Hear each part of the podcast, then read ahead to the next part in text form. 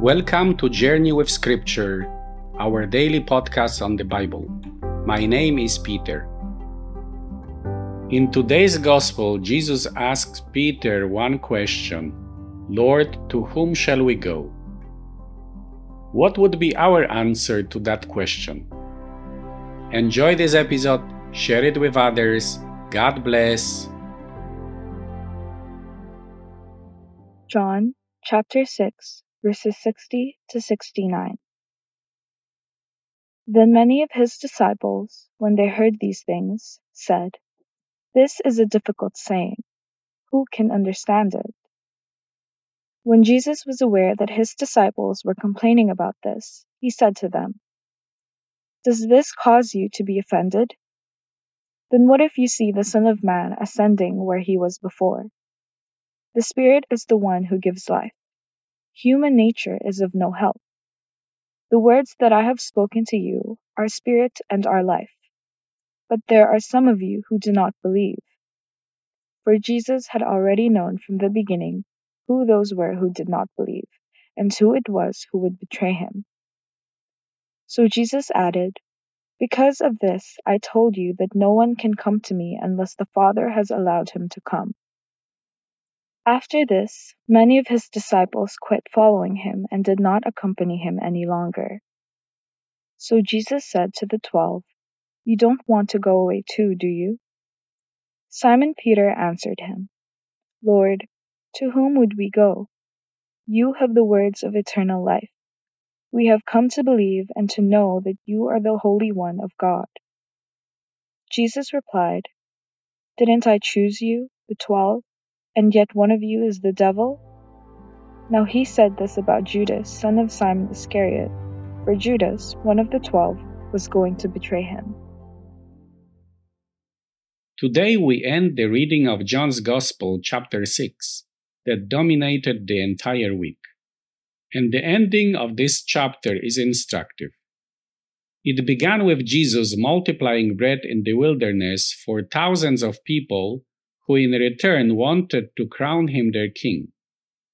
It ends with many of his disciples leaving Jesus and no longer walking with him.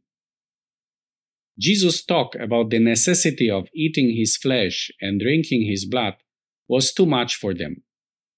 The mystery of Jesus' death and connected with it the mystery of the Eucharist became a scandal for his disciples. They murmur like the entire crowd a few verses before, resembling the Israelites in the wilderness during the time of Moses. In response to their murmuring, Jesus offers his answer. First, about his return to where he came from. The Gospel of John is framed with a pattern of descent and ascent. The Word of God descended from the Father and lived among us. This descent ends on the cross, and even in some apostolic writings in the realm of the dead. But then the cross is the beginning of Christ's ascent back to the Father, where he is enthroned with glory, power, and majesty. The second is about the difference between the Spirit that gives life and the flesh that is of no avail. Here we have to distinguish between the flesh in general, probably a metaphor for humanity, and the flesh of Jesus. On our own, we cannot ascend to the realm of heaven, but our humanity united to Christ can.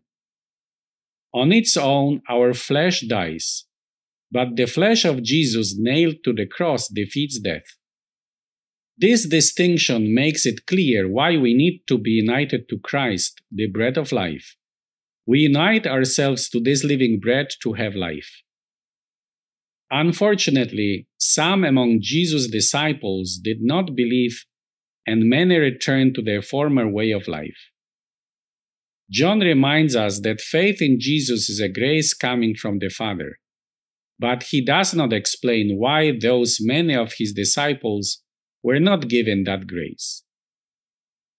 As the person of Jesus is the mystery of faith, so also the Eucharist is the mystery of faith.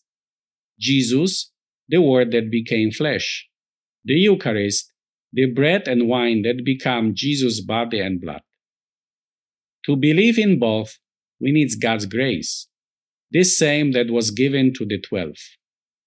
Only then, instead of leaving Jesus, we confess, Lord, to whom shall we go? You have the words of eternal life.